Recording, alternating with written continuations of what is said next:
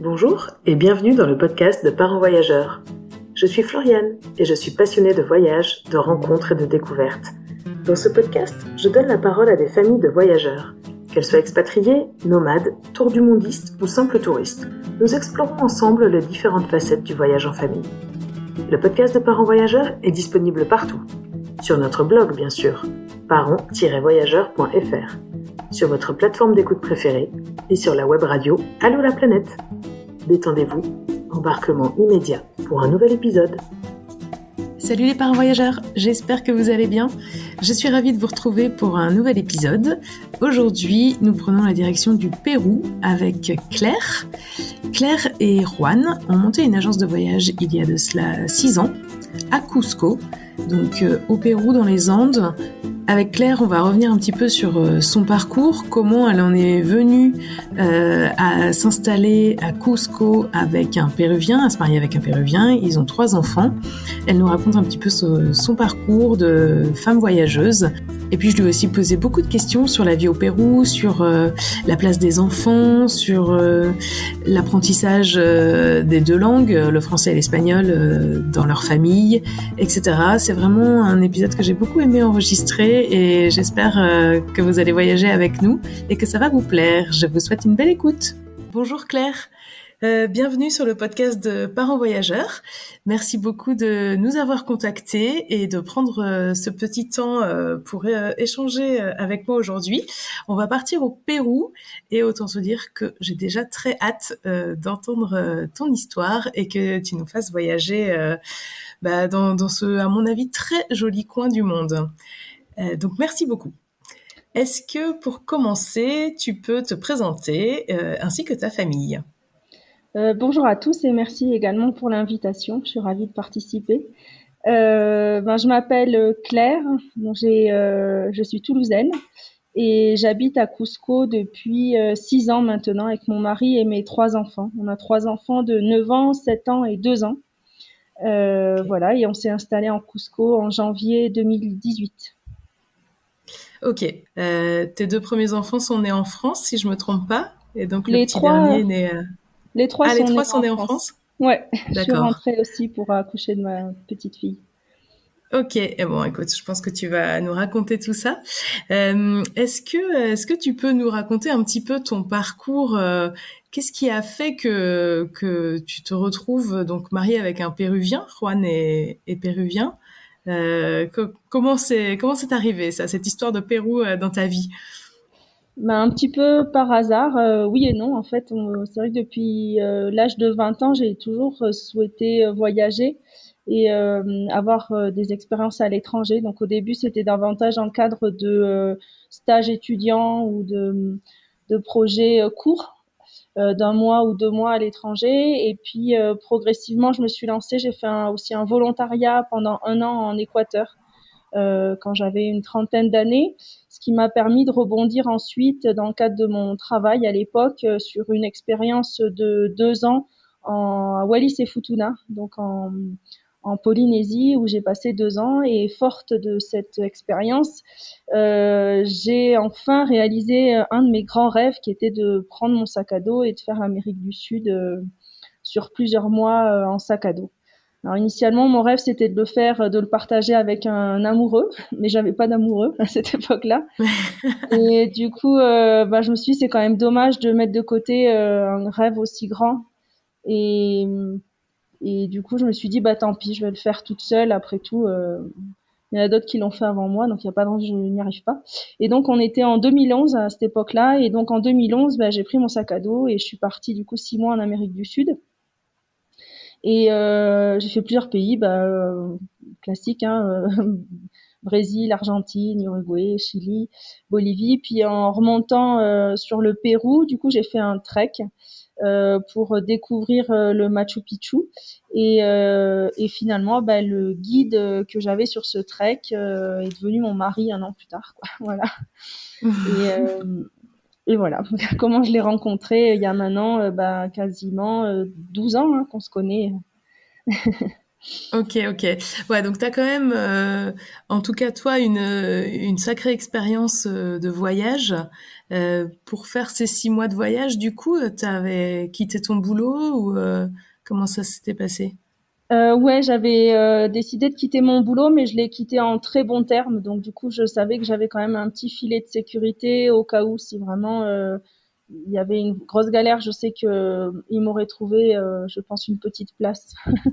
mais oui, cela dit, j'ai quand même quitté le boulot et, et c'était une, une, aventure, une très belle aventure, une des plus belles. ouais, c'est vrai.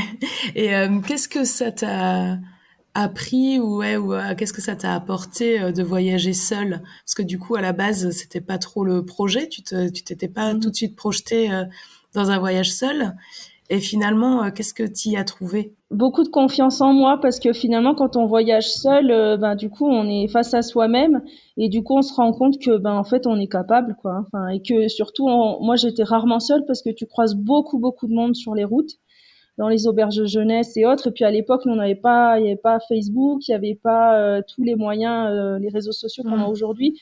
Donc euh, il n'y avait pas de téléphone, hein, c'est tout bête, mais il fallait encore aller dans des cyber et tout ça.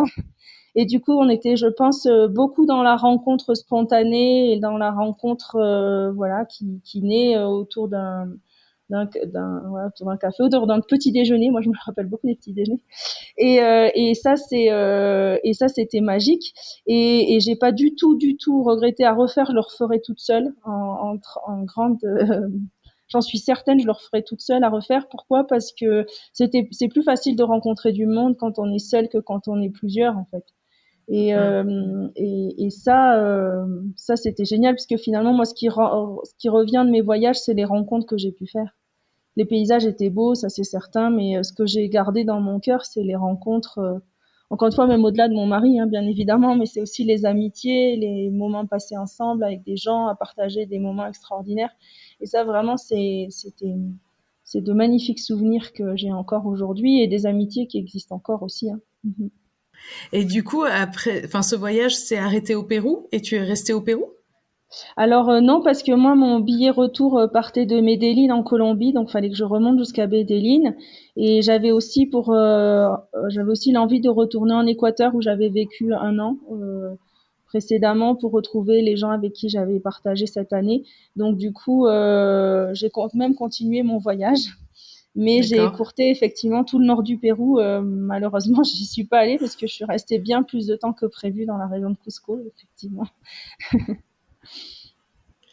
et, et, donc, tu es rentrée en France. Tu as, pris ton avion euh, à Medellín oui. Oui, parce que en fait, bah, Juan euh, rapidement m'a dit de rester, etc.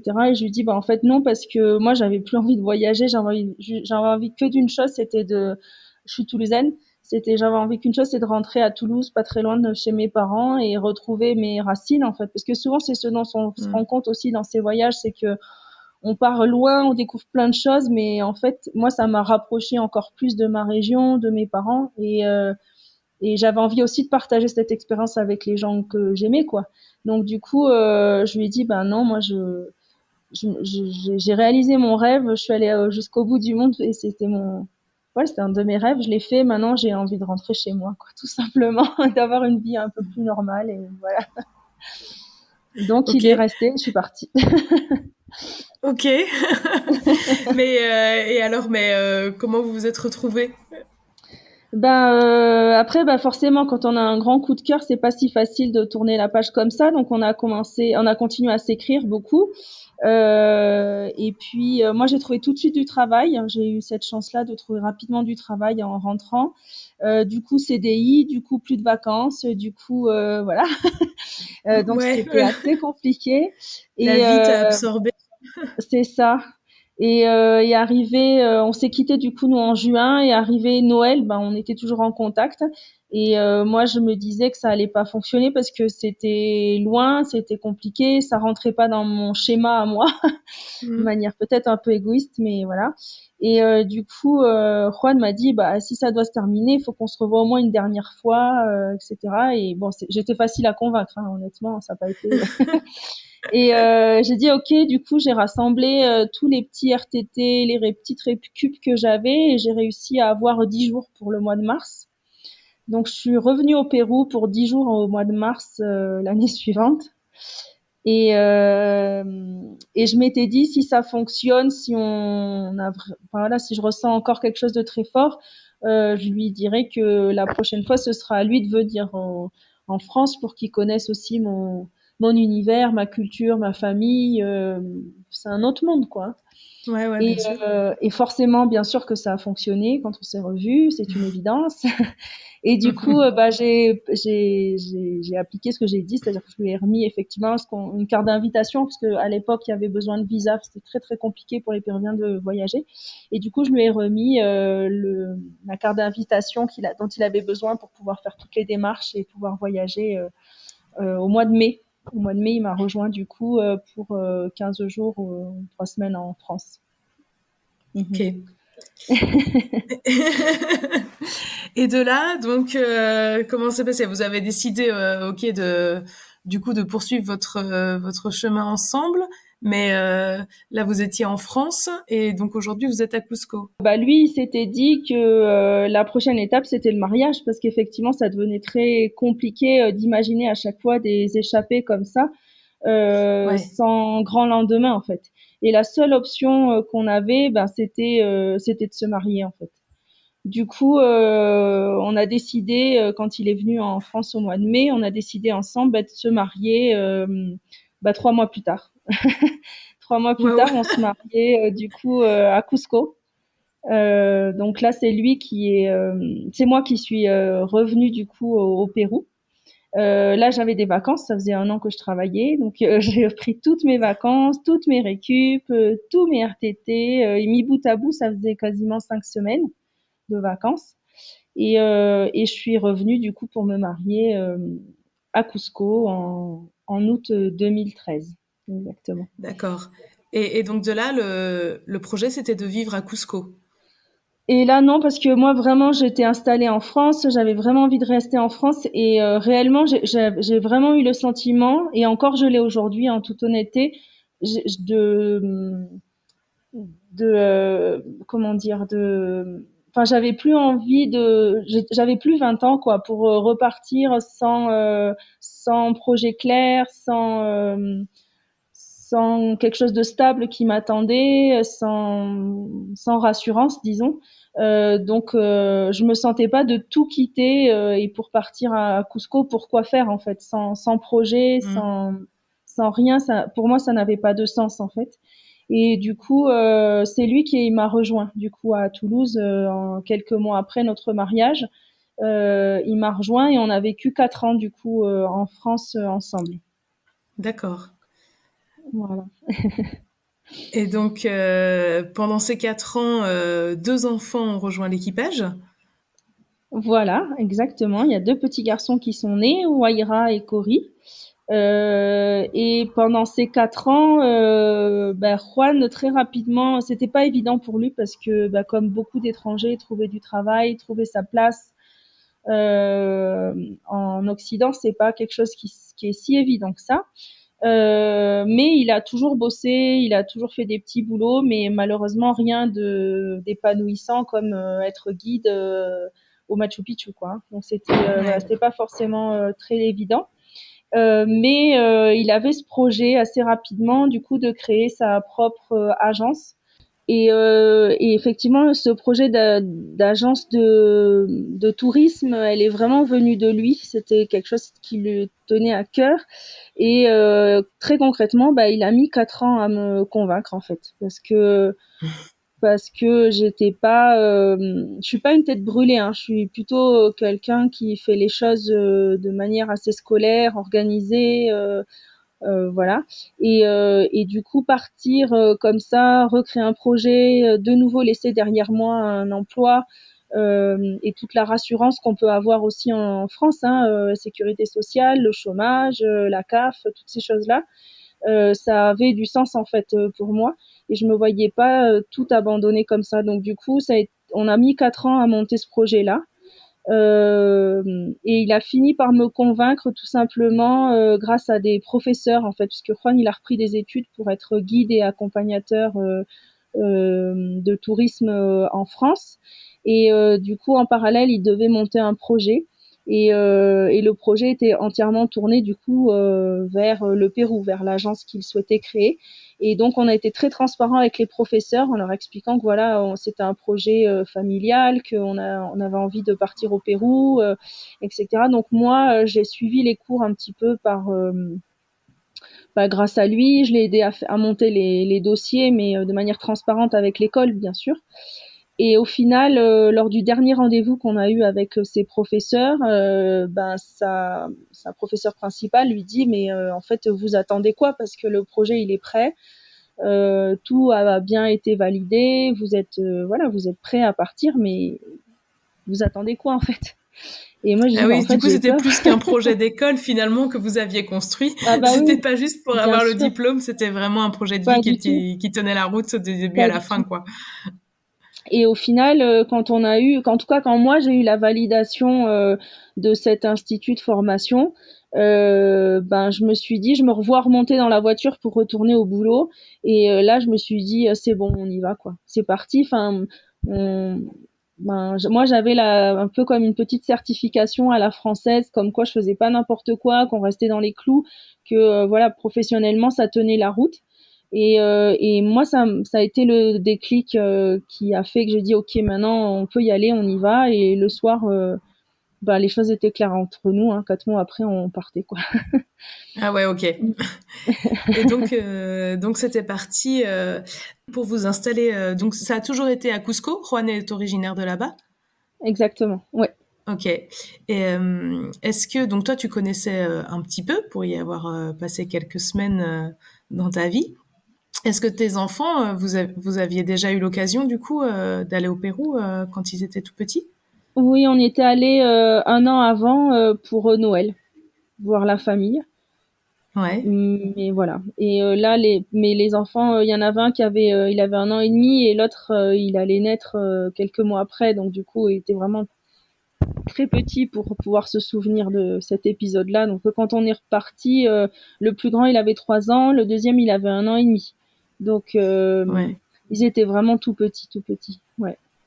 Oui, oui, et du coup, il s'en souvenait peut-être pas, ton aîné, il s'en souvenait peut-être pas trop euh, ouais, du voyage avant.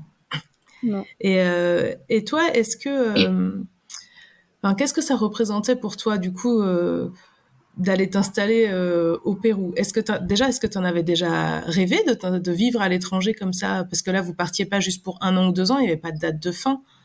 Donc, est-ce que c'est un projet que tu avais déjà fin. eu mais euh, moi, je suis partie avec en étant en congé parental, ce qui me permettait d'avoir encore une fois ce petit coussin de sécurité au cas où si ça fonctionnait pas.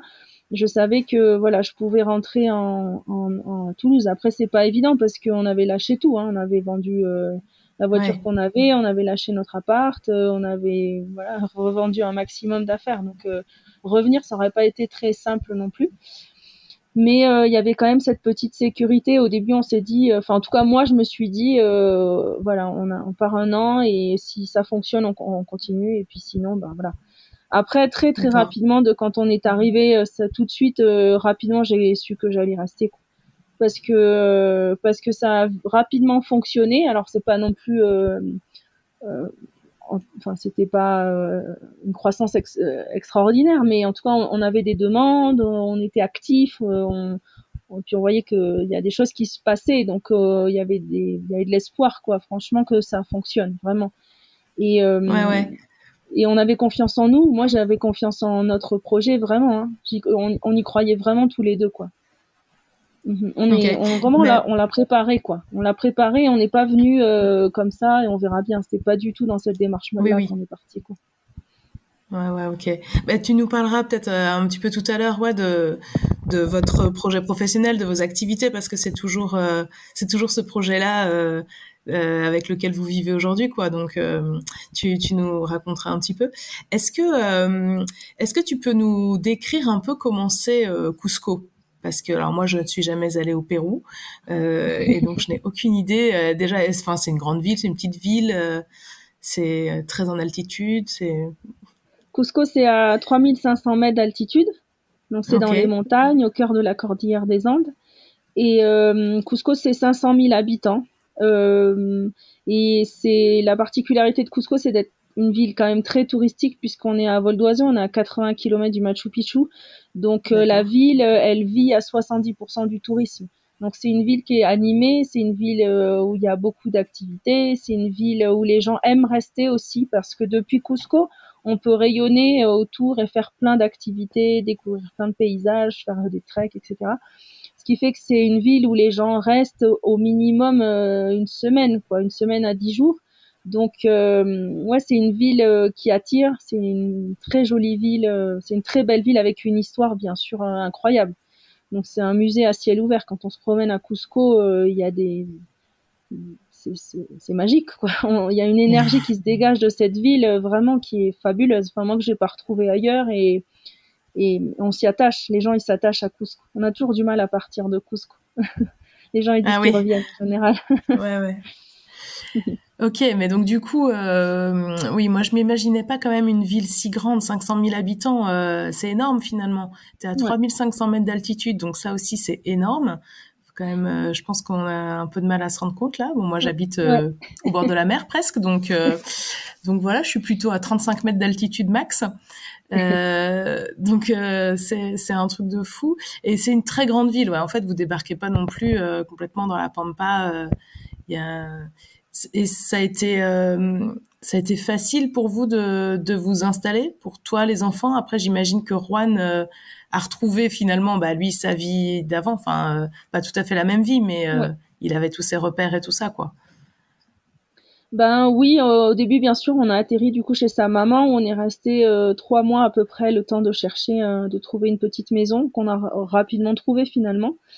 Euh, et après, ça a démarré. Enfin, de toute façon, moi, je suis jamais restée inactive. Hein. Enfin, fallait que ça, fallait bosser parce que si on bossait pas, il y a, y a rien qui arrivait. Hein. Donc, pour vivre, il fallait travailler. Donc, du coup, très vite, on a été quand même très très actif. On a, on n'a pas fait du tourisme nous pour le coup au début. Et, euh, et puis il fallait trouver un lieu pour les enfants, pour l'école, le ceci, le cela. Enfin, du coup, c'est une nouvelle vie à construire. Donc, on est très très occupé quand même très vite au début. Et, euh, et, et, et, du coup, ouais, on a vite trouvé nos marques. Euh, ouais, ça s'est bien passé. Enfin, j'ai un bon souvenir, moi, de ces de cette arrivée. Euh, c'était encore une fois, je, c'était vraiment ça, ce que le souvenir que j'ai, c'était plein d'espoir, quoi. C'était euh, c'était génial. Et puis de découvrir de, moi, j'avais pas l'habitude jusqu'à présent, j'avais toujours été salariée. Je connaissais pas euh, l'aventure entrepreneuriale et, euh, et goûter à ça euh, waouh enfin c'était génial parce qu'on se fait son propre emploi du temps euh, quand on est bosseur euh, je veux dire il y a des choses à faire quoi hein. enfin c'est pas les vacances. Mais du coup on se le fait à son rythme on... et ça j'ai cette saveur du début là elle est elle est fabuleuse. C'est comme quand on goûte pour la première fois je sais pas moi un fruit qu'on connaît pas et exotique et on se dit ah c'est trop bon c'est génial. Et là c'est vraiment la, la même chose quoi. C'était super franchement, euh, ouais, une très belle. et avec les avec les enfants, du coup, euh, donc à un an et demi et trois ans, euh, bon, un an et demi, j'imagine que les enfants sont pas scolarisés, scolarisés, mais comment ça se passe du coup? Enfin, je sais pas, la crèche, l'école, les garderies, comment ça marche là-bas? Ouais, bah, le plus grand, il allait à l'équivalent de la maternelle, quoi. Et mmh. l'autre, il est le plus petit, Cory, lui, il est resté avec moi et puis euh, après, il y avait la famille de Juan aussi, hein, qui sont, ils sont tous ici sur Cusco, donc euh, ils nous ont quand même beaucoup aidés euh, pour les s'occuper des enfants et tout ça quand il y avait besoin. donc moi, l'équilibre, c'était pas toujours évident avec le plus petit pour travailler. Je me revois moi. parce qu'ici à Cusco, il faut se dire que c'est que des rues pavées en pente, ça monte, ça descend, donc les poussettes, il faut oublier, c'est impossible, impossible. Et euh, à un an et demi, deux ans, euh, c'est, il marche pas toujours.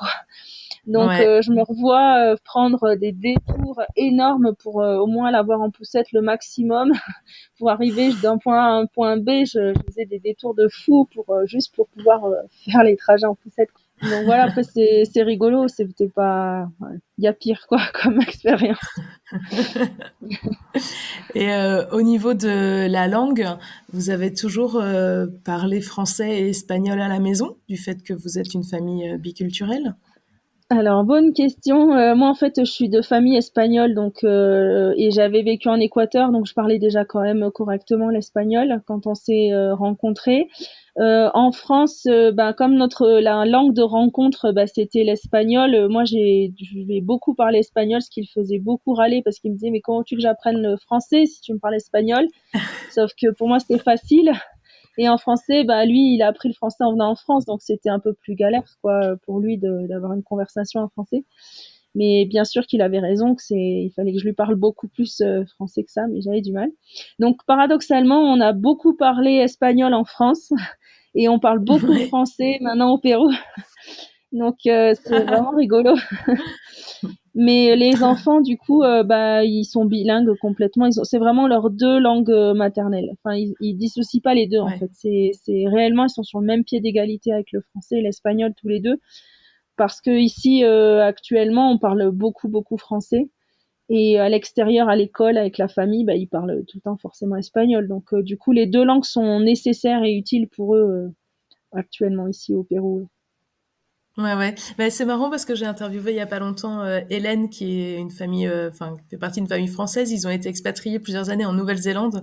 Et du coup, quand ils habitaient en Nouvelle-Zélande, elle, elle faisait des pieds et des mains pour que ses enfants parlent français, pour qu'ils uh-huh. aient un peu une culture française et qu'ils apprennent ouais la langue française, qu'ils la pratiquent euh, dans la famille. Et maintenant ils sont rentrés, donc euh, ils sont installés en Suisse. Et du coup, bah, le français est devenu euh, la langue de la vie en société et l'anglais est très très présent ah à la maison. Alors que bon, ils sont tous français au final, mais c'est resté. donc c'est un peu comme vous finalement. la langue de la famille n'est pas celle de, de la vie en société, quoi. C'est assez drôle. Ouais. Euh, on, a, eu aussi des témoignages sur euh, la difficulté de, maintenir un bon niveau de français au, au, niveau de la lecture et de l'écriture, notamment chez les enfants qui grandissent pas euh, dans le système scolaire français ou au moins francophone. Est-ce que, est-ce que toi, tu, mets des choses particulières en place à ce niveau-là? Est-ce que c'est un sujet important pour qu'ils sachent bien lire et écrire en français? Alors, en fait, pendant le Covid, euh, il faut savoir que les écoles ici ont été fermées deux ans. Hein, donc euh, toute l'année 2020 ah et toute l'année 2021, les écoles étaient fermées au Pérou avec uniquement, enfin uniquement avec une proposition euh, d'école virtuelle. Mais on sait les difficultés d'une école virtuelle dans la vie normale. c'est franchement c'était très très très compliqué. Mais surtout avec des petits quoi, où c'est tellement, enfin c'est virtuel prend vraiment tout son sens quoi comme mot. C'est très très compliqué. Et euh, du coup, euh, moi, euh, je suis rentrée en France pendant cinq mois parce que aussi pour accoucher du coup de ma troisième petite fille. Et, et du coup, je suis rentrée avec les garçons et je les ai scolarisés en France pendant bah, cinq mois. Et ça leur a permis du coup bah, de se confronter à la culture française à l'école, mais au plus grand bah, d'apprendre à lire et à écrire en français. On a eu une maîtresse extraordinaire, franchement, je, je, elle a fait des miracles avec ce petit garçon qui, euh, qui parlait français mais qui ne savait ni le lire ni l'écrire. Et le peu de choses qu'il savait lire et écrire c'était en espagnol. Et elle a réussi en quelques mois à, à le, enfin à lui apprendre quoi, c'était génial. Et l'autre était plus petit, euh, Cory lui, il était en dernière année de maternelle. Donc du coup il n'a pas eu cette chance là euh, d'apprendre à lire et à écrire. Mais pour le plus grand, euh, le plus dur est fait, je pense, parce que ça c'est chouette. Et, euh, et l'école où ils sont actuellement ici à Cusco, c'est une école privée, mais c'est une école où ils ont des cours de français et d'anglais. Ils ont 4 heures de français et 4 heures d'anglais chaque semaine. Donc du ah, coup, euh, ben ouais. Du coup, ça les, ça maintient quand même un petit niveau. Après, c'est du français initial, quoi. Donc, mais bon, euh, à moi, après, derrière, à essayer effectivement de renforcer un petit peu ce qui est fait en classe. Euh, mais bon, après, malheureusement, oui, il y aurait plein de choses à faire. Je sais qu'il y a le CNED, il y a, des familles qui arrivent à faire des, à faire suivre à leurs enfants euh, le cursus du CNED. Moi, je, honnêtement, j'ai absolument pas le temps. Vraiment, je, je, après, c'est peut-être des choix de vie, mais je, c'est très difficile hein, à la fois, enfin pour des enfants qui sont déjà scolarisés dans un système, en fait tu leur refais euh, refaire une deuxième école quoi. Donc euh, c'est à la fois c'est un très lourd investissement pour euh, les enfants et pour les parents bien sûr. Donc ouais, ouais j'imagine que là c'est que c'est assez compliqué. Mais bon c'est vachement bien quand même. Quatre heures de français par semaine dans leur école c'est déjà beaucoup quand même quatre heures de, de, français en plus de quatre heures d'anglais. Donc ça permet quand même de poser des bases grammaticales j'imagine et puis. Ça parce la langue française. Bon, après, ça ressemble pas mal à l'espagnol quand même aussi dans les structures de phrases et tout ça. L'orthographe du français, ça reste. ah ouais, tu l'apprends pas. Non, mais c'est là que tu te rends compte que le français, en fait, c'est hyper difficile, hyper difficile, quoi. mais je vois que le plus grand qui lui est allé à l'école, alors il a fait qu'une moitié de CM1, CE1, pardon, une moitié de CE1, et ben il explique au plus petit, euh, oui, mais E, A, U, ça, c'est O en français. A, U, ça fait O parce que ils parlent parfaitement le français, eux, hein, c'est vraiment, euh, ils n'ont pas d'accent, rien, rien. Mais euh, voilà, c'est vrai que c'est bizarre de voir un petit garçon quand on rentre en France, on a l'impression qu'il sortent d'une caverne, quoi. Je sais pas ce que pensent les gens, mais parce qu'il parle très bien, mais il y a plein de choses qui ne font pas référence euh, à leur quotidien. Donc euh, ils ont des expressions, euh, ils vont franciser une expression péruvienne, quoi. Mais ça ne veut ah rien dire en fait pour des Français. Et puis après, il y a des choses que des produits qu'en France, je sais pas moi, les le, je sais pas, moi, ce qui m'avait fait rigoler, c'était les Kinder Pingui. Tous les enfants aiment les, connaissent les Kinder Pingui. Ben oui, eux, ils connaissaient pas. Alors, ils disent, ben, c'est quoi ça? Les gens doivent se dire, mais elle les fait vivre dans une caverne ou euh...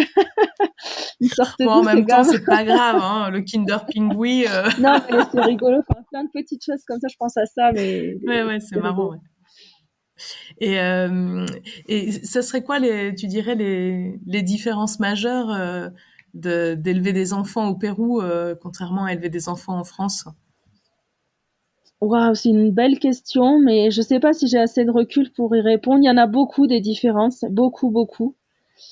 Euh, mais j'ai l'impression de pas encore avoir la maturité pour y répondre euh, de manière. Je le ressens en fait, mais j'ai pas encore le recul. J'ai l'impression je le ressens parce que quand je rentre en France, je sens un décalage, je sens un, je sens qu'ils sont ils sont pas dans le moule français, qu'ils sont ils sont un peu à part. Ici les enfants euh, ici les enfants, ils sont c'est pas des enfants rois, c'est pas ça, mais les enfants ont une place, ils dérangent pas ici. Ici, les enfants ne, ne dérangent pas. Par exemple, quand on va à une fête, quand on va, on est invité, ça ne viendrait jamais à l'idée de quelqu'un à dire euh, c'est sans les enfants. Enfin, ça n'a pas de sens en fait. En France, euh, plein de fois, on va dire euh, ah bah oui, mais c'est que entre adultes ou en gros, on fait bien comprendre que les enfants, ils vont nous embêter quoi. Mm. Ici, jamais, jamais, jamais, ça m'est jamais arrivé qu'on me dise sans les enfants. Bien sûr qu'ils sont là les enfants et, et, ils font du bruit, ils embêtent et tout, mais à chaque fois, les gens ils vont dire bah c'est normal, c'est des enfants en fait ils sont là, bah, ils vivent comme des enfants, quoi. Et, euh, et les gens s'en occupent beaucoup, même quand on n'est pas euh, de la famille directe. Euh, si un enfant qui pleure, par exemple, il y a quelqu'un qui va s'approcher, en général gentiment, hein, avec un gâteau, avec une orange. Moi, ça m'est arrivé dans la rue une fois, avec un, un bonbon, en disant bah pleure pas, tiens, prends ton petit bonbon ou quoi en France, ça ne viendrait jamais à l'idée à quelqu'un d'intervenir au sein d'une famille et en plus en donner un bonbon ou un chocolat. Mais ici, c'est moi je le vis bien hein, parce que je trouve ça du coup la crise elle passe, le petit garçon ou la petite fille ils, sont ils sortent de leur euh, de leur euh, introspection triste machin et puis du coup ils, ils se ils se tranquillisent facilement quoi. Mais euh, du coup tout ça, moi je le ressens quand je rentre en France, je sens que les enfants ils dérangent quoi, ils sont nous embête en fait. on a envie d'être tranquille, pour discuter, on a envie de voilà. Ici c'est pas du tout le cas, c'est jamais, jamais. Et après ici euh, au niveau de l'éducation, moi ce que je ressens aussi un petit peu, c'est que euh, ils sont moins ouverts sur le monde aussi c'est des enfants qui sont euh, qui sont enfin je trouve que les enfants sont très gentils ici. Enfin ils sont très respectueux je trouve dans les écoles des professeurs et tout moi je trouve les enfants enfin après c'est ma vision et peut-être que d'autres l'auront pas. C'est une vision de quelqu'un qui habite à Cusco euh, voilà peut-être qu'à Lima euh, il y aurait une autre expérience. Mais je trouve qu'ils sont très respectueux des professeurs, très euh, bien élevés quoi en fait. Euh, toujours il y a bonjour, quand tu sors de table, tout le monde, hein, même dans les familles euh, plus pauvres, hein, on remercie la dame qui a fait à manger, enfin comme un automatisme quoi. Mais du coup ils sont très, mais aussi très centrés sur eux-mêmes. Il y a peu d'ouverture dans le monde. Et quand tu les confrontes à des gamins aujourd'hui en France qui sont ouverts à plein de choses, qui savent le monde, qui savent ceci, qui ont vu ceci, qui ont vu cela, qui ont lu tel et tel et tel et tel livre. Ici le livre il n'existe pas chez les familles. Enfin c'est le livre c'est un objet que les gens connaissent très peu. Et, euh, et du coup, ça fait des enfants, euh, bah, voilà, différents, quoi. différents, enfin, ouais qui, qui, qui ont peut-être moins d'ouverture au monde. Mais... Ouais, mais des enfants qui sont peut-être plus à l'aise dans, euh, dans leur vie quotidienne, là où ils sont, dans leur famille, dans la société, dans l'école qu'ils fréquentent, etc. Et moins curieux de ce qui se passe, mais peut-être qu'ils sont euh, du coup mieux dans leur basket parce que euh, c'est maintenant, c'est là où ils sont, etc. Je sais pas non plus, ouais. C'est c'est peut-être un peu de la psychologie à deux francs là que. mais, Ok, ok. Non, mais c'est hyper intéressant de, euh, ces petits points de détail comme ça qui font un peu, euh, qui, qui, font la différence, quoi. Et, euh, et le fait que qu'il n'y ait pas de pas trop de livres dans les écoles aussi, c'est ça? Enfin, genre, il y a, a pas des bibliothèques et tout ça? Les livres sont chers ici. Les livres sont vraiment chers et et, et, du coup, ils sont. Mais bon, c'est normal parce qu'il y a peu de gens qui achètent, donc forcément, c'est cher. Et euh, c'est pas mhm. un objet qui fait partie non du quotidien euh, ni des enfants ni des familles. Euh, on a, du coup, nous en parallèle, on a aussi une association et justement, on essaie d'introduire le livre dans les écoles. Et, et on voit bien que c'est pas évident et même pour les instituteurs, c'est pas évident en fait. C'est pas simple. Mais du coup, avec quoi ils travaillent les instituteurs dans les classes? Ah, c'est avec des livres, mais je veux dire le livre comme les livres de ils vont ils vont étudier des histoires bien sûr comme nous on l'a fait euh, quand on était jeune mais euh, mais pas euh, le livre plaisir quoi. Le livre qu'on va voilà. Ouais ouais ok alors que c'est vrai qu'en France, en tout cas, euh, moi je trouve euh, avec mes enfants, enfin on a habité en Belgique, c'était c'était pareil. Euh, vraiment, il y a d'énormes efforts qui sont faits pour pousser le livre dans les que, que les enfants s'approprient cet objet et n'en aient pas peur, que ça soit pas quelque chose de de sacralisé, que ça soit là.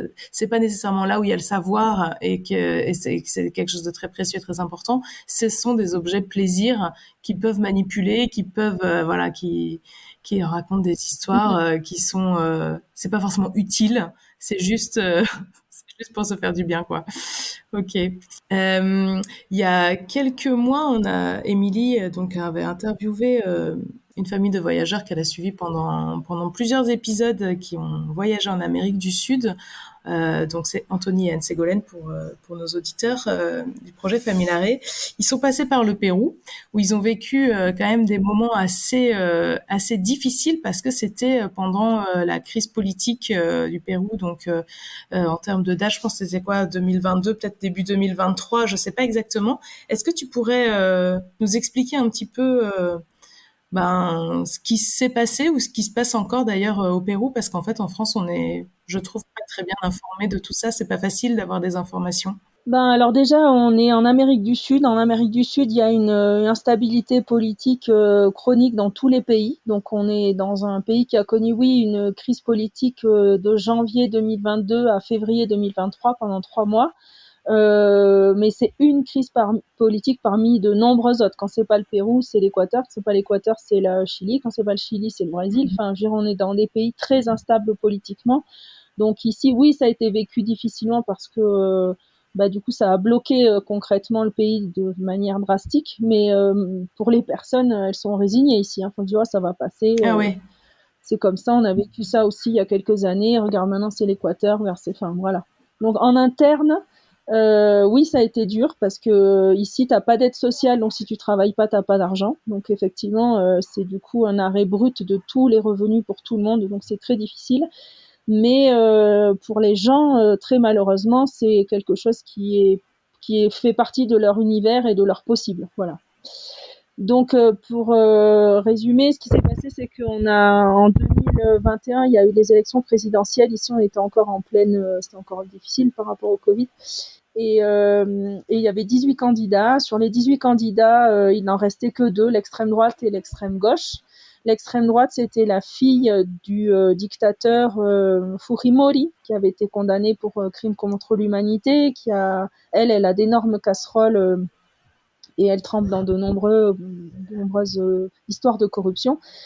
Et de l'autre côté, c'était un, instituteur des Andes euh, qui représentait la gauche, du coup, et euh, qui est sorti un petit peu du chapeau sans réelle base politique, sans légitimité, sans soutien, et qui a finalement, c'est lui qui a été élu. Euh, il y avait euh, 100 000 voix d'écart, hein, même moins, je crois. C'était vraiment, ça s'est joué dans un mouchoir de poche. lui a été élu avec l'énorme soutien de toute la partie andine. À Cusco, ils ont voté à 85% pour Castille, pour ce, cet instituteur devenu président ensuite. Donc ça a nourri d'énormes espoirs de la part de toute la population andine. Euh, des espoirs bah, de représentativité, des espoirs d'écoute, euh, des espoirs de changement euh, face à une ultra droite quoi en face. Et le, la difficulté, c'est que le, leur l'équivalent de leur assemblée nationale ici, leur congrès, lui est resté à droite, donc il n'a pas, il avait pas de soutien. Euh, donc c'est une histoire qui pouvait pas tenir debout en fait parce que il, il était tout seul en fait contre tous j'ai envie de dire et et du coup, ils ont réussi au bout de trois fois euh, finalement à le faire sauter euh, pour des histoires apparemment de corruption. Ce qui est tout à fait possible parce que la corruption ici, elle est partout, tout le temps. Tout le monde s'est fait. je connais personne qui peut passer à travers. À un moment donné, pour que quelque chose avance, elle, elle fait partie du quotidien. Donc, j'imagine même pas au niveau du, euh, au niveau d'un président de, mm. du Pérou. Bien sûr qu'il a dû tremper là-dedans, mais encore une fois, voilà. Et, euh, et, du coup, euh, ils l'ont fait sauter le 8 décembre 2022. Euh, bah, le 8 décembre 2022, bah, toutes les, les, les, paysans, les campesines les gens des Andes bah, sont sortis dans la rue en fait parce qu'ils se sont fait voler leur président. Ils, ils ont perdu leur président et euh, du coup, ils ont été très mécontents, ce qui peut se comprendre.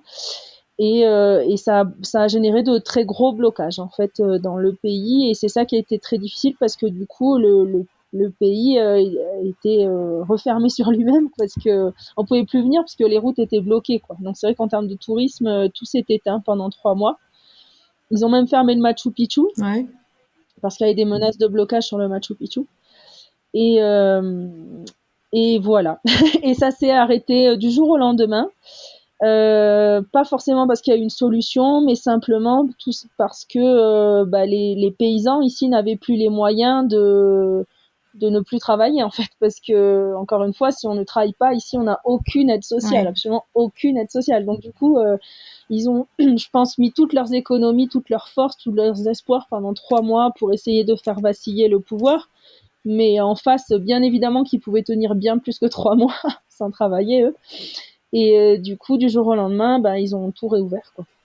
Ah ouais. Donc rien n'est réglé Euh, mais euh, c'est, je veux dire, il n'y a rien de, c'est terrible, c'est fataliste, mais c'est ici c'est la vie. Enfin, je veux dire, euh, là ça s'est révélé avec ce problème-là, mais c'est des problèmes récurrents qui reviennent toujours parce que les problèmes seront jamais réglés. L'inégalité, la, la, la, pauvreté, le manque de moyens, elle est, elle est là depuis toujours au Pérou.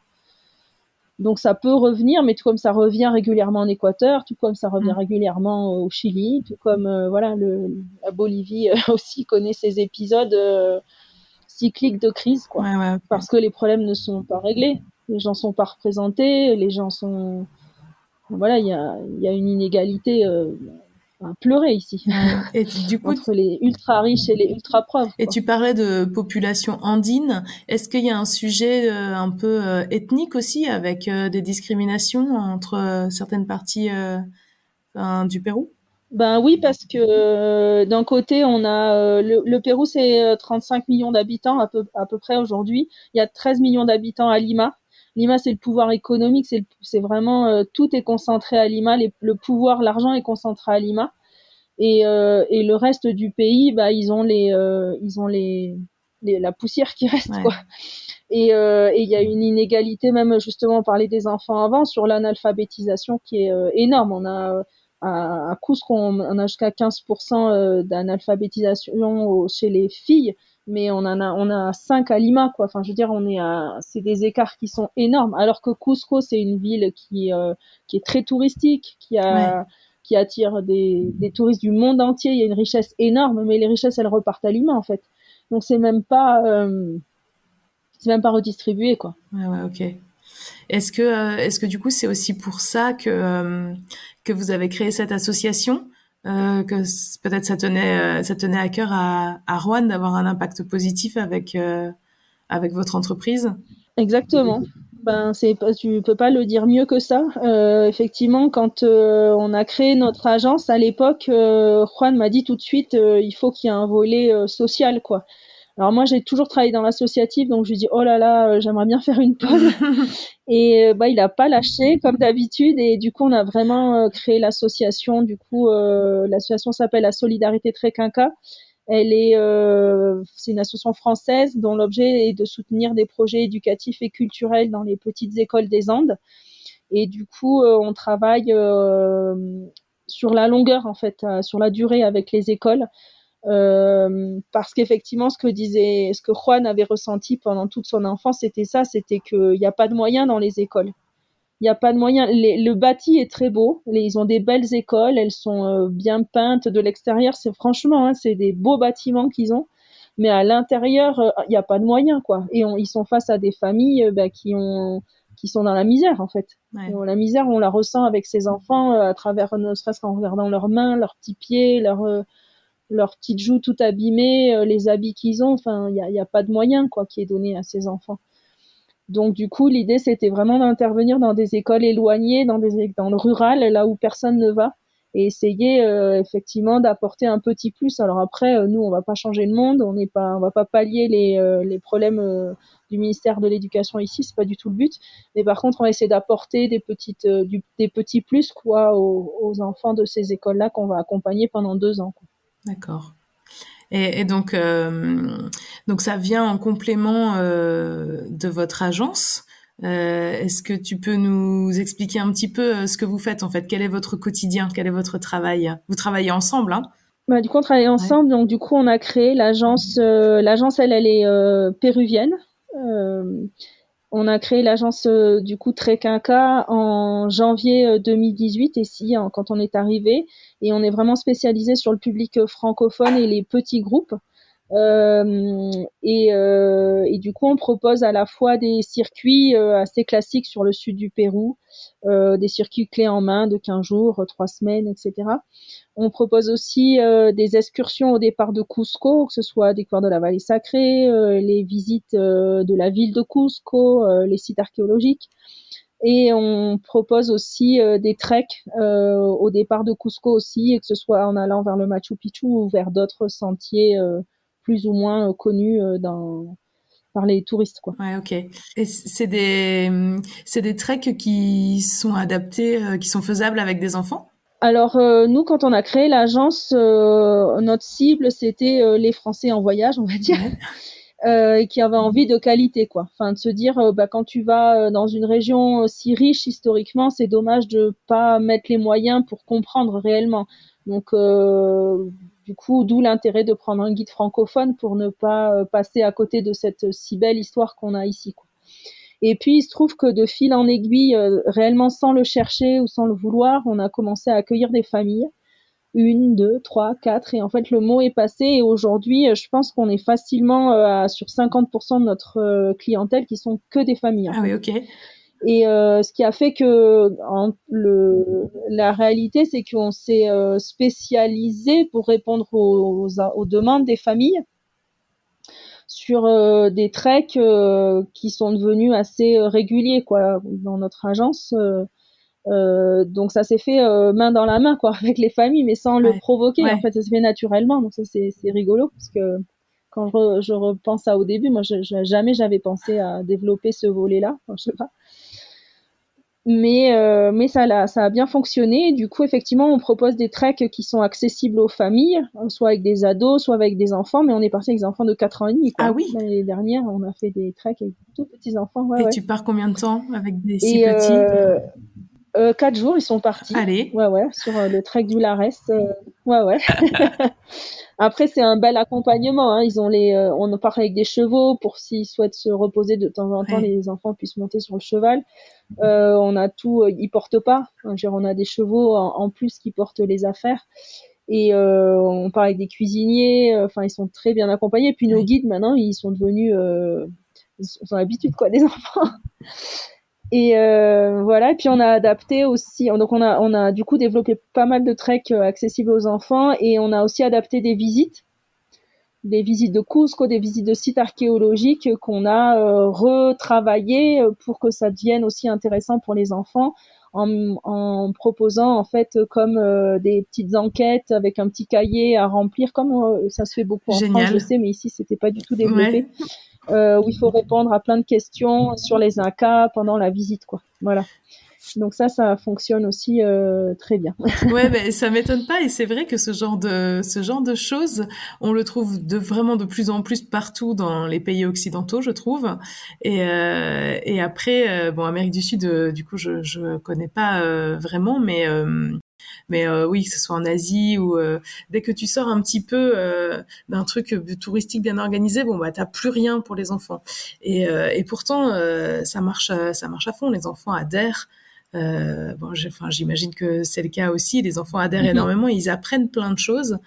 Et euh, bon, donc moi, depuis que je travaille sur parents voyageurs, en tout cas, je, je, à chaque fois, dès que je le peux, je recommande des visites guidées en français, hein, dans, dans, la langue, euh, dans la langue des enfants, euh, pour les impliquer. C'est vraiment, ça fait toute la différence en fait. Exactement. Ouais. Et, euh, moi, il y a, y a, quelque chose quand même euh, qui me qui me turlupine un peu depuis tout à l'heure quand tu as dit que Cusco était à 3500 mètres d'altitude. Bon, moi, je suis un peu sujette au mal des montagnes. Et, euh, il me semble qu'avec des petits, euh, je sais pas jusqu'à quel âge il faut faire attention à ça, mais c'est pas toujours très recommandé d'aller euh, en si haute altitude. Donc vous, vous avez débarqué là-bas avec avec vos deux petits bonhommes. Et puis j'imagine qu'il y a plein d'enfants à Cusco. est-ce qu'il y a des est-ce qu'il y a des choses qu'on peut faire pour euh, s'acclimater plus facilement au mal des montagnes, et, euh, enfin que ça soit pour les adultes ou pour les enfants bah, alors en fait, après c'est que mon expérience et sûrement qu'il y a des cas qui diront le contraire, mais euh, généralement les enfants on a moins de difficultés. moi j'ai vu peu d'enfants malades de l'altitude. Il y en a, attention, hein. je suis pas en train de dire que ça n'existe pas, mais c'est souvent plus les adultes qui, qui ont été qui ont ce, ces difficultés-là. Après, pour éviter, tout simplement, il faut y aller progressivement. C'est comme quand on descend sous l'eau. Euh, ouais peu la même chose euh, quand on monte en altitude, il faut faire des paliers. Donc l'idéal c'est de passer d'abord par euh, Arequipa qui est à 2500 et euh, s'acclimater quelques jours là-bas avant de monter à Cusco qui est à 3005. Et puis y aller doucement, tranquillement, boire beaucoup d'eau, manger léger. Enfin, il y a plein de petites choses qui permettent de de pas de pas souffrir trop de l'altitude et puis d'y aller doucement quoi. Ce qui est difficile pour les touristes parce que forcément il y a plein de choses à faire on a envie de tout faire et on se rend pas compte parce que on connaît pas ce mal en France. On sait pas ce que c'est le mal des montagnes. C'est inimaginable en fait. Moi j'ai beaucoup de gens qui disent oui mais bon j'habite à 2000 mètres oui mais j'habite à 1000 mètres. Mais en fait là moi j'habite à 3005 en fait. Ça n'a rien à voir. Enfin c'est ça paraît pas beaucoup mais c'est énorme. C'est comme moi si je me monte maintenant à 5000 je suis pas acclimatée à 5000 donc euh, chaque palier va être important maintenant. Et vous le sentez au jour le jour que, que vous avez un peu moins d'oxygène euh, que plus bas? Moi non, plus maintenant parce que j'y habite, mais par contre quand je repars, euh, tout d'un coup quand je reviens à Lima ou quand je vais en France, euh, tout d'un coup je dis, ah ouais non en fait c'est pas ici normal d'habiter là-bas. c'est c'est il, il se passe un truc quoi. Je tu voles en fait en France je vole. Mais, mais mais au quotidien ici, non. Après, euh, c'est vrai que j'ai pas un attrait particulier pour la course à pied. Là, ça me donne pas envie, tu vois, parce qu'on est quand même haut. Ouais, ouais. que j'aimais bien, j'aimais bien faire ça en France, mais là, non, je, j'essaye même pas quoi. ok, ok. Et euh, ça peut peut-être, on peut clôturer euh, doucement l'épisode euh, avec ça. Visiter le Machu Picchu, en fait, est-ce que c'est un truc Bon, tous les habitants de Cusco euh, y vont. Enfin, est-ce que c'est euh, quelque chose de, de facile, de normal d'y aller, ou ça reste exceptionnel même quand on habite euh, assez proche? Euh, non, ça reste exceptionnel. Alors après, les habitants des villes, ils y vont assez facilement parce que souvent les écoles, mais des, les écoles du centre-ville, elles organisent des voyages au Machu Picchu, comme ils iraient à la Tour Eiffel ou, enfin voilà, au Puy de Dôme ou des trucs comme ça. Mais par contre, dès qu'on va sur des écoles un peu plus euh, populaires ou un peu plus rurales, euh, là c'est absolument inaccessible. Ils ont, moi ma belle-mère, euh, la première fois qu'elle est allée, c'était avec nous en 2019. Ah mes belles-sœurs, elles y sont jamais allées. Mes nièces, elles sont dans des écoles assez euh, un peu plus populaires, donc ça se fera pas d'aller, ils iront pas au Machu Picchu, quoi. Donc euh, ça, c'est moins cher pour les Péruviens, mais euh, ça reste quand même une somme à débourser qui est pas du tout négligeable, quoi. Même si c'est moins cher, c'est, ça reste vraiment très cher pour eux. Ah oui, oui, ok. c'est pour ça que nous dans le cadre de notre association, euh, quand on intervient auprès des écoles, on clôture les deux ans euh, par le voyage au Machu Picchu. Donc là, on a accompagné 29 euh, enfants de la petite école avec laquelle on a travaillé ces deux dernières années, le 28 et le 29 octobre. On était avec les 29 enfants au Machu Picchu pour leur faire découvrir leur patrimoine parce que sinon ils n'auront jamais l'occasion d'y aller de toute leur vie. quoi. C'est une évidence. C'était c'est des enfants de paysans. Ils iront jamais. C'est triste, mais ouais, ouais. du coup, on, se devait de leur c'est notre travail. Euh, on emmène des, touristes du monde entier là-bas, donc on devait bien les amener à eux aussi. Ouais, ouais, je trouve ça euh, à la fois incroyable et en même temps, je me dis, ben, euh, il doit y en avoir plein des enfants qui habitent en région parisienne et qui n'ont même jamais vu la Tour Eiffel, en fait. Donc, mhm. c'est probablement assez similaire, mais c'est vrai que bon, bah, vu de la France, le Machu Picchu, c'est quand même iconique. Euh, et quand tu dis que c'est euh, c'est cher, ça représente combien euh, pour un touriste? Alors ça dépend parce que le Machu Picchu c'est pas facile d'accès en fait. La, la, grosse problématique du Machu Picchu c'est ça, c'est pas comme le Taj Mahal où on y va, hop, on ouais, c'est ça. Là c'est vraiment, enfin là c'est vraiment une expédition pour y aller et il n'y a pas de route pour y aller. Donc, euh, ce qui fait que l'option pour y aller, c'est des trains, et les trains sont vraiment chers parce que c'est des trains touristiques. Après, c'est des très beaux trains, hein. le, prix euh, vaut la chandelle, mais euh, du coup, on est dans des prix tout à fait européens. oui, Et, et le et l'autre option, c'est y aller en bus et puis après continuer à pied le long de la voie ferrée, puisqu'il n'y a pas de route. Soit on prend le train, soit on marche le long de la voie ferrée, en fait. Mais la deuxième option, du coup, qui est d'y aller en bus, là, pour le coup, c'est très très route, quoi c'est vraiment des bus euh, qui sont pas euh, sont pas quali quoi. Mm. Je veux dire, on est sur des bus vraiment de haute montagne avec le ravin euh, en bas et tout ce que tu veux. Donc du coup, c'est certes c'est pas cher du tout, mais c'est une sacrée expédition parce que c'est 7 heures de bus, 3 heures de marche. Enfin, dire c'est pas facile d'accès quoi. Donc la grande difficulté du Machu Picchu, c'est ça, c'est que soit c'est très compliqué d'accès, soit c'est cher. D'accord. Et si on veut du Cali, et eh ben c'est cher. Ouais, ouais, ok. C'est vraiment, euh, les gens sont souvent très étonnés par les prix. Après, moi, je, moi, en toute sincérité, hein, je pense qu'il y en a, s'il y en a qui m'écoutent, il y en a qui vont dire que j'exagère et que, mais bon, je dis ce que je pense. Euh, on parle d'une des sept merveilles du monde moderne. Enfin, c'est quand même pas rien. C'est quand même le Machu Picchu. On parle du Machu Picchu qui est vraiment très, qui est menacé aussi. Donc du coup, euh, la gestion doit pas être évidente parce que parce qu'ils peuvent pas mettre autant de monde qu'ils voudraient. dire, on pourrait baisser les prix et mettre plus de monde sur place, mais dire, il va s'écrouler à un moment mm. donné. Enfin, environnementalement par là, on est vraiment face à une vraie euh, catastrophe qui arrive là. Et, euh, et donc, ben, c'est cher, voilà. Je pense que le, la, la, qualité de la de la de ce qu'on va voir euh, m'étonne pas tant que ça en termes de prix. Après, euh, voilà, souvent on a l'image quand on voyage, c'est le Pérou, donc c'est forcément c'est pas cher. C'est pays du Sud, etc. Ben oui, mais sauf que là, on parle d'une des sept merveilles du monde moderne, en fait. Donc, euh, nous-mêmes, ici, euh, à Cusco, on, a, est, on est sur du 2500 dollars le mètre carré, quoi, dans la ville pour acheter. Enfin, on est dans une bulle, en fait, et euh, une bulle touristique. Donc, forcément, tout est très cher tout est très très cher. Ici. Ouais, puis j'imagine en plus bah, pour les touristes aussi. En termes d'approvisionnement, etc. Enfin, je veux dire, c'est comme quand on achète que des produits importés, quand on vit sur une île au milieu du Pacifique. Euh, bon, bah là, c'est à 3500 mètres d'altitude, donc en fait, euh, tout est compliqué. Euh. T'as tout compris, c'est ça. Ouais. Bah écoute, euh, un grand merci vraiment Claire euh, pour ce partage, de nous avoir fait euh, voyager jusqu'à Cusco. D'ailleurs, j'ai remarqué que tu dis Cusco, tu, tu, traînes un petit peu sur, sur le U. C'est ton accent toulousain qui, qui s'est ramené dans l'espagnol ou c'est comme ça qu'on on dit on dit Cusco? Non, je pense que c'est d'ici, c'est l'accent d'ici. D'accord. Écoute, merci beaucoup et puis et puis bah peut-être peut-être à bientôt. Merci vraiment. Bah, merci à vous aussi, puis j'espère euh, accueillir encore euh, plein plein de familles euh, et d'enfants, parce que c'est aussi c'est très chouette de bosser avec eux, enfin de leur faire découvrir, de sentir, enfin c'est un challenge à hein, chaque fois. Intéresser des adultes déjà intéressés par l'histoire, j'ai envie de dire, c'est notre métier, c'est on sait le faire quoi. Mais intéresser des enfants, c'est une difficulté bien plus. c'est un autre challenge quoi. Et, et, et, on est assez content quand on a des enfants qui reviennent d'un trek avec le sourire, content on se dit que waouh, on a, on a réussi à leur faire aimer la randonnée. On, espère qu'ils auront aussi d'autres expériences plus tard dans d'autres pays, peut-être de trek.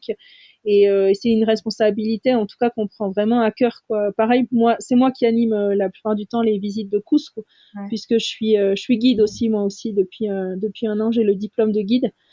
Et, et quand je termine les visites et que je vois que les enfants ils sont pas ennuyés, qu'ils ont rempli tout leur petit carnet, qu'ils ont plein de questions, euh, honnêtement, euh, je me dis que ouais, on a on a réussi quelque chose quoi. On a réussi à planter des petites euh, des petites graines.